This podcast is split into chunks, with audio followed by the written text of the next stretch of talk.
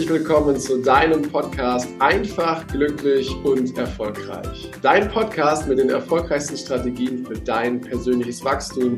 Und heute darf ich wieder jemanden interviewen und ich freue mich total darauf, dass die Asta Niwai hier ist und uns ihre Geschichte gleich miterzählt. Doch bevor wir zur offiziellen Anmoderation kommen, habe ich wie immer den Wunsch, wenn dir das Ganze gefällt, dann freue ich mich auf eine ehrliche 5-Sterne-Rezension bei iTunes und natürlich über ein Abo von dir. Doch jetzt blicke ich mal rüber zu der lieben Asta und Asta ist leidenschaftliche Mutmacherin, Transformationscoach, Autorin und Speakerin und noch ganz, ganz viel mehr. Und vor ja, über 30 Jahren, da hat sie ihr Heimatland verlassen in Ostafrika und war bereit, ihren großen Traum zur NASA zu gehen, Wirklichkeit werden zu lassen. Denn ein afrikanisches Sprichwort sagt, wer sich von Träumen ernährt, der wird nie verhungern. Und was daraus geworden ist, da werden wir heute mal ein Stück weit drauf schauen. Und bei all ihren Situationen, die sie, bei all ihren Stationen, die sie auch in ihrem Leben erlebt hat, hatte sie stets einen ganz wichtigen Begleiter an ihrer Seite, der ist heute immer noch da, nämlich ihr Mut. Und sie hilft heute Führungskräften in die Entscheidungskraft zu kommen und damit spürbar mehr Erfolg zu generieren. Und ihr Leitspruch dabei, der lautet, Mut ist eine Entscheidung. Raus aus den Ängsten und rein in die Entscheidungskraft. Herzlich willkommen in diesem Podcast, liebe Asta Miwai. Vielen Dank, liebe Heiko. Vielen Dank, dass ich dein Gast sein darf heute. Ich freue mich wahnsinnig drauf. Ich mich ehrlich gesagt auch. Und ich konnte dich ja gerade schon bei der Anmoderation sehen. Ich habe schon ein bisschen Gänsehaut bekommen bei den Dingen. Deine Geschichte ist natürlich auch berührend. Wir zwei kennen uns ja schon ein bisschen, denn genau. wir haben ja ein Buch zusammengeschrieben, ne? den Atlas der Entscheider. Da ist von dir mit drin, da sind Geschichten von mir mit drin und wir sind ja auf dem Wege zum Bestseller mit diesem Buch, was ja phänomenal und einfach großartig ist. Ja, ehrlich. Ja, und da drin sind ja schon zwei von deinen Geschichten. Und heute schauen wir mal rein. Ich habe in der Anmoderation gesagt, dass du ja aus deinem Heimatland in Ostafrika ähm, deinem Traum nachgegangen bist. Aber hol uns mal so ein bisschen ins Boot. Ich glaube, das interessiert einige, wie so die kleine Asta in ihrem Heimatland, wie es da so war. Normalerweise sage ich, ist es vielleicht ein bisschen abenteuerlicher gewesen oder ein bisschen behüteter. Jetzt lasse ich das einfach mal auf, hole uns mal so ein bisschen ins Boot, damit wir ein Gefühl kriegen, wie war es, als Asta in ihrem Heimatland aufgewachsen ist. Ja, also ich hatte tatsächlich ein äh, sehr, sehr, sehr behütetes, äh, behütete Kindheit gehabt. Ähm, es sind mehrere Gründe. Der Hauptgrund ist, dass ich Einzelkind war oder bin, ja. Und Einzelkind in Afrika ist natürlich äh, kann man sich ja vorstellen, in so ein großer gesellschaftlicher äh, Volk, Einzelkind ist schon äh, wirklich sehr, ähm, ist anders. Und mhm. äh, ich bin zwar Einzelkind andererseits, aber meine Eltern hatten immer Kinder bei uns, haben Kinder aufgenommen, die Verwandte aus dem äh, Freundekreis, die sich jetzt sage ich mal so, die Schule, jetzt die Schule nicht besuchen konnten oder so. Insofern, ich war zwar Einzelkind, aber ich bin nicht äh, alleine aufgewachsen. Und das ist natürlich auch ein riesen Luxus in der Situation zu sein und ähm,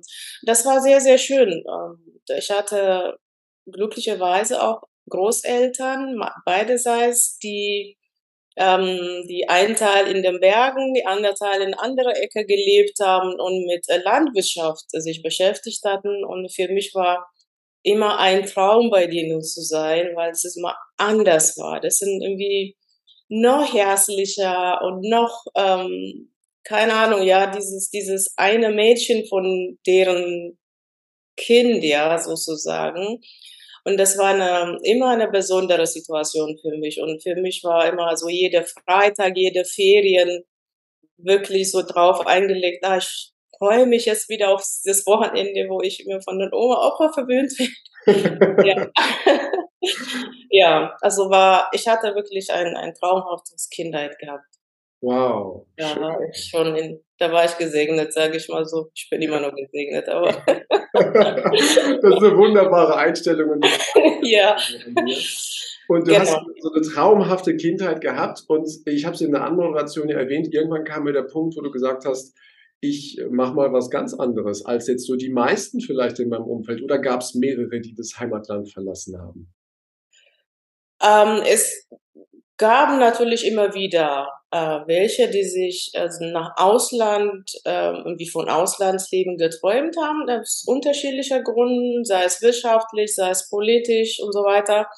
Ähm, ist es so, ne? Ein afrikanisches Land, drittes Land, sage ich mal so, wo man automatisch irgendwie ein bisschen niedriger, aber wirtschaftlich eingestuft wird, träumt natürlich jeder, irgendwie ins Ausland zu gehen und äh, sich ein besseres Leben für sich und für seine Familie zu ermöglichen. Aber das war nicht mein Traum, weil meine Familie, den fällt ja eigentlich an nichts. Deswegen war ich da frei. Aber ich hatte natürlich einen anderen Traum, denn das ist. Verrätst du uns deinen Traum, liebe Asta? Genau, ich hatte, also das war so, die Schule fiel mir sehr leicht. Ich war irgendwie es war irgendwie leichter für mich. Und so habe ich mich dann mit, mit Lesen beschäftigt. Ich habe wahnsinnig viel und sehr, sehr gerne gelesen. Ich habe wahnsinnig viel Musik gehört oder so. Das sind so beide Bausteine, die mich immer nur begleiten. Übrigens noch nebenbei. Und äh, ich habe sehr, also ich habe meine, ja, wie soll ich denn sagen, ich habe mein Fabel für Technik dann auch entwickelt in der mhm. Schule wenn ich jetzt nicht viel lernen muss, dann kann ich ja ein bisschen mehr machen, ja, so, so in der Richtung. Und die Kombination mit diesen autobiografischen Büchern, mit ähm, äh, die beste Menschen in der Mathematik, die beste Menschen in der Physik, also ähm, die zu lesen und sich in, dies, in diesen Technik reinzuwachsen, äh, brachte mich dann so andere Idee, dachte, boah, dann, ich bin dann irgendwie auch so diesen, aus diesem Technik, ähm, Informationen bin ich ähm, zum Thema NASA gekommen.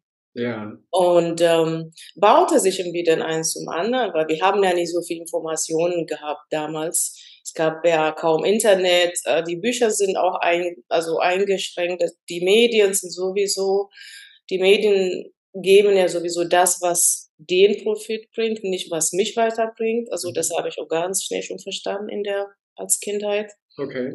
Genau, und das, äh, diese Reife, diese frühe Reife aus welcher Grund auch immer, hat mich dann wirklich so ein, ein Traum in mir entwickelt. Ich, ich habe dann irgendwann mal wirklich gedacht, ich muss UNASA.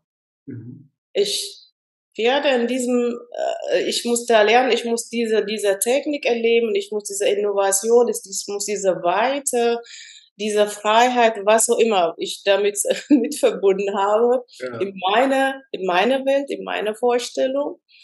Und das hat sich wirklich so weiterentwickelt, dass ich das so irgendwann mal so gespürt hatte. Ich habe das wie ein Film gesehen, obwohl ich das nie da war und keinen Film darüber gelesen, gesehen hatte, lief für mich wirklich so ein Film, ganz real langsam.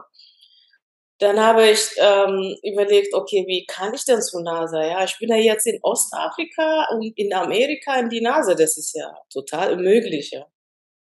Genau, da habe ich. Hast du das damals gedacht, dass das total ja. unmöglich ist? Okay. Ja, ja, das ist ja klar. Wenn du in Afrika bist, äh, in, die, in Amerika zu kommen, das ist ja eine völlig andere Welt. Das ist mhm. total mhm. unerreichbar. Mhm. So ist das, habe ich dann gedacht. Ich, ist denn da, aber der Traum ist in dem Moment ja nicht zerplatzt, ne? Sondern nein, nein, nein, nein. Ah. Ist erkannt. Mhm. Das habe ich erkannt und ähm, dann habe ich gesagt, oh, da muss ich erst schauen, wie ich das aus meiner eigenen Kraft heraus machen kann. Also meine Eltern würden mir jetzt nicht äh, Tausende von Dollar jetzt äh, zusammenkriegen und mir schicken, das würde ich denen auch nicht antun was gibt's denn für eine Möglichkeit für mich? Was kann ich machen? Ich selber. Genau. So kam ich das, kam mir irgendwie eine Idee, okay, ich kann ja, wenn die Schule mir so leicht fällt, dann kann ich einen Top-Schulabschluss schaffen und dann vielleicht kriege ich ein Auslandsstipendium. dann bin ich erstmal äh, einen Schritt weiter. Das war mhm. so, habe ich dann daran gearbeitet und das Gott sei Dank auch geklappt. Genau. das war der erste Schritt. Wow, wow. Also eine ganz, ganz tolle Geschichte bis hier schon, dann zu sagen, welche Möglichkeiten habe ich denn und äh, diesen Weg dann auch zu verfolgen und diese Schritte dann zu gehen. Richtig, richtig toll. Jetzt ähm, war dann ja irgendwann der Moment da, wo du dein Heimatland verlassen hast. Hm, ist, also so richtig leicht fällt einem das wahrscheinlich nicht, oder? Das ist so, alles, was du vorher gekannt hast, lässt du ja in dem Moment hinter dir. Ähm, war der Wunsch, der Traum so groß, dass es dir die Kraft gegeben hat? Oder woher ist dieser, diese Entschlusskraft und dieser Mut gekommen, das tatsächlich dann noch anzugehen? Ja, genau, genau das. Du hast den Punkt schon mal angesprochen. Ähm, Im Grunde ist es ja so, wenn der Traum so groß ist, so bei mir, wenn es schon wie ein Film läuft in meinem Kopf, in meinem ganzen Körper, dann ist so wenig Platz für Zweifel und Ängste.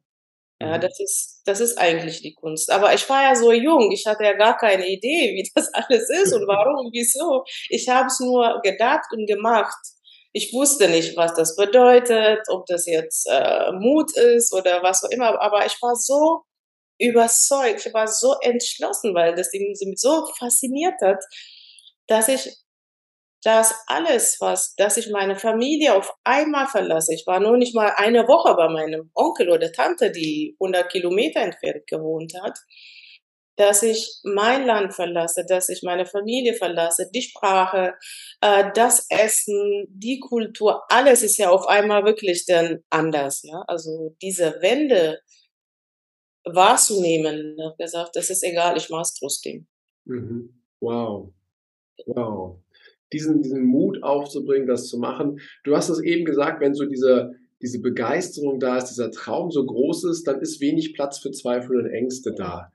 Damals hast du gesagt, da wusste ich das noch nicht, heute schon, oder? Also ja. es ist ja nach wie vor so, wenn wir große Träume haben und du als Expertin diesbezüglich kannst du ja vielleicht auch ja. nochmal genauer drauf gucken, wenn wir große Träume haben, große Wünsche, wo wir quasi jede freie Sekunde unseres Tages uns hineinträumen, dann ist wenig Platz für Zweifel und Ängste da. Woher kommt das?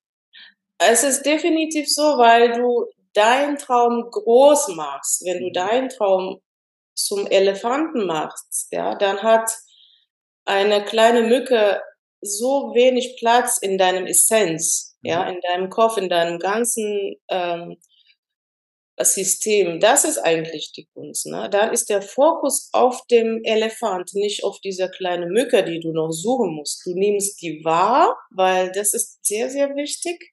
Mhm. Das ist wichtig in Angst, weil das gibt mir so ein bisschen ähm, sozusagen die Warnung, ja. Pass auf, das konnte das passieren, es konnte dies passieren und das sollte man auf jeden Fall wahrnehmen. Mhm. Das sind Signale, die sind nicht zu ähm, ignorieren, aber das darf nicht der Fokus sein. Das ist mhm. immer der Fokus, ne? Das ist, wo du drauf äh, eingerichtet hast, äh, da leitest du auch dich bewusst oder unbewusst hinzu. Also das, deswegen ähm, der Fokus. Wo setze ich meinen Fokus? Ja. In Angst oder auf meinen Traum? Ja, Darf ich fragen, wie alt du warst, als du dich entschieden hast, das Land zu verlassen? Ich war eigentlich so jung für sowas. Ich war, ich war ähm, 17, weil ich hatte, wie gesagt, die Schule viel mehr leicht und ich hatte irgendwie zwei Klassen, irgendwie sowas ja. damals. Damit war ich sehr früh fertig mit, der, mhm. mit dem Schulabschluss, der auch zwölf Jahre dauert wie hier. Ja. Genau. Und äh, es ist nur die Reife war viel, viel weiter als mein Alter. Mhm. Genau. Wow, und dann mit 17 diese Entscheidung zu treffen. Wie haben deine, wie hat, wie hat deine Familie damals reagiert, als du gesagt hast, ich, ich gehe jetzt meinem Traum nach? Was kannst, kannst du dich garantieren noch? ja, genau. oder? Ja, das werde ich nie vergessen. Den, den ersten vor allem für mich war, wie sage ich jetzt meine Eltern? Wie sage ich meine Eltern, was ich, wofür ich jetzt entschieden habe? Das war wirklich das Schwierigste für mich. Ja. Mhm. Meine Eltern natürlich, ich als Einzelkind, unersetzbar. Äh, wir haben eine andere soziale Verhältnisse als hier in Deutschland zum Beispiel.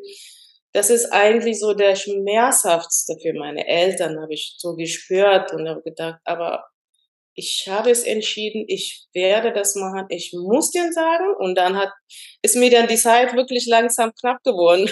Eine ja. Woche um meine Reise. Ich habe den ganzen Prozess schon durch und habe dann gesagt, dass ich, ähm, glaube ich, in zehn Tage war das, irgendwie ins Ausland fliege. Und das war, oh, das war nicht schön. Also meine Mutter war wirklich fix und fertig. Sie hat mhm. geweint und all die Dinge.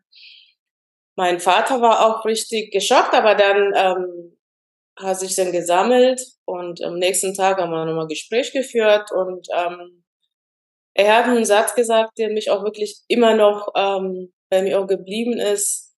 Ähm, meine Tochter geht ihren Weg und ich habe ein volles Vertrauen, dass sie es gut macht. Das wow. ist einfach zwei Sätze. Also mir war es nicht.